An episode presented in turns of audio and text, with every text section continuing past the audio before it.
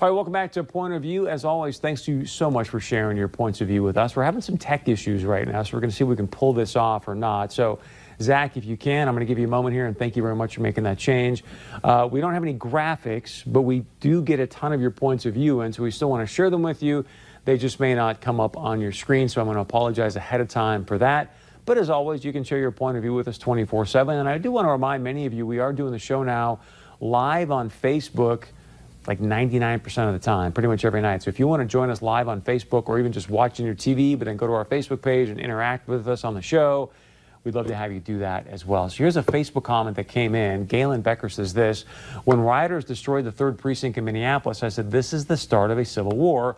Law enforcement needs to hold rioters responsible for their behavior. How many people's lives and life savings were destroyed by the rioters? How many of those business owners and workers will have their lives turned upside down? How many will take their own life? How many will end up turning to crime to pay bills? The First Amendment is to speak and peacefully assemble. It's not to assemble, vandalize, loot, and burn. God help our nation.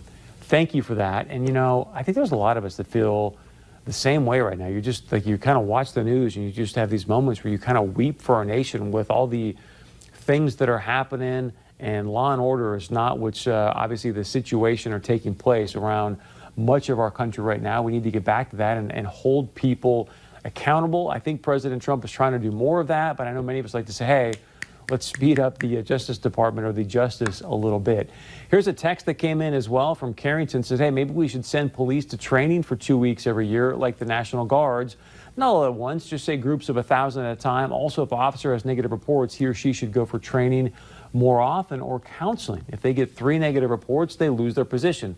It's a tough job to see all the negativity they have to experience. One thing I want to invite all of you to do tonight is take some time, because it is a fascinating study, and I think there's a big dynamic here that's not getting enough communication or conversation about. But go watch what's called the old Stanford Prison Experiment, and you can see how just one bad apple, which again, 99.9% of our cops do an outstanding job to protect or serve, and when you get one bad apple, whether it be in that precinct or in that department, whatever it might be, it can have a dramatic impact. And it shows how when people can take on an identity, how quickly they adapt to it and use and sometimes abuse power. So again, it's called the Stanford Prison Experiment.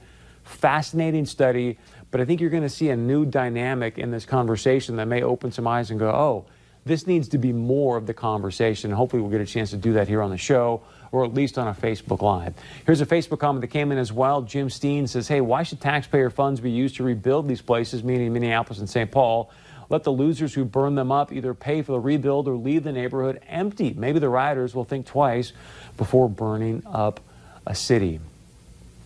Interesting point of view there, and I agree with you that what in the world happened. But think about if you're a person in greater Minnesota, you had nothing to do with burning up that city, and now you've got legislation coming down the pipeline where they're looking for $300 million to help rebuild it. Some would say, well, you got to rebuild it. But yeah, if you're in greater Minnesota, do you want your tax dollars going to pay for lawlessness? I don't know. Another text that came in from our conversation last night with Representative Paul Marquart says, hey, tell the senator, he's a representative, but tell Representative Marquart, if he seriously thinks our economy is open, how about letting our children play sports like soccer, baseball, and basketball again? It seems like we are always thrown a bone and are expected to be happy with this super controlled opening. These poor kids are losing too much from their lives. Great point of view there, and thank you so much for sharing. It was a fantastic conversation last night with Representative Paul Marquart. So just go to our Facebook page or our website, povnow.tv, to watch that. But if you look at the numbers in Minnesota, folks, look, 1 death is too many, but yesterday they had 6, the lowest number since like the middle or beginning of April. Hospitalizations are down. Cases are down.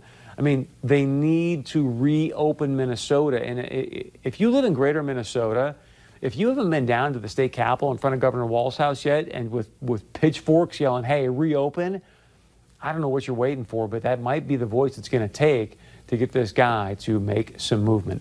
All right, stay with us. When we come back, some big and great news for the FM Redhawks. We'll tell you what's coming up the rest of the week as well. Please share your point of view with us. You can email us, text us, leave us a voicemail. We'll be right back.